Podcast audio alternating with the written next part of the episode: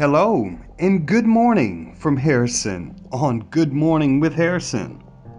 Today on GMWH 10, I'm talking about vision, pursuit, and direction.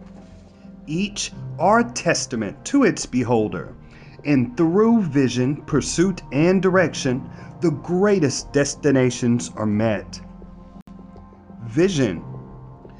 Vision is a skill sharpened from ideas we see or ourselves accomplish. Ideas that have come together give precedent as pillars of progress to toward steer. Through operational uncertainty, vision is the default guide to resolute de-escalation and situational recourse. Since vision proves to be a positive assurity, take your vision into pursuit. Pursuit is vision at force.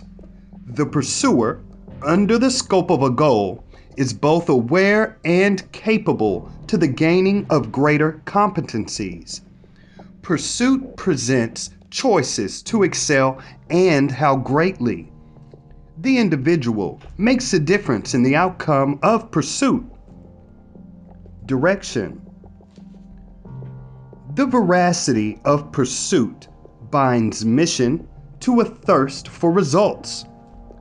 Direction increases the tolerance for greater capacities of specified knowledge.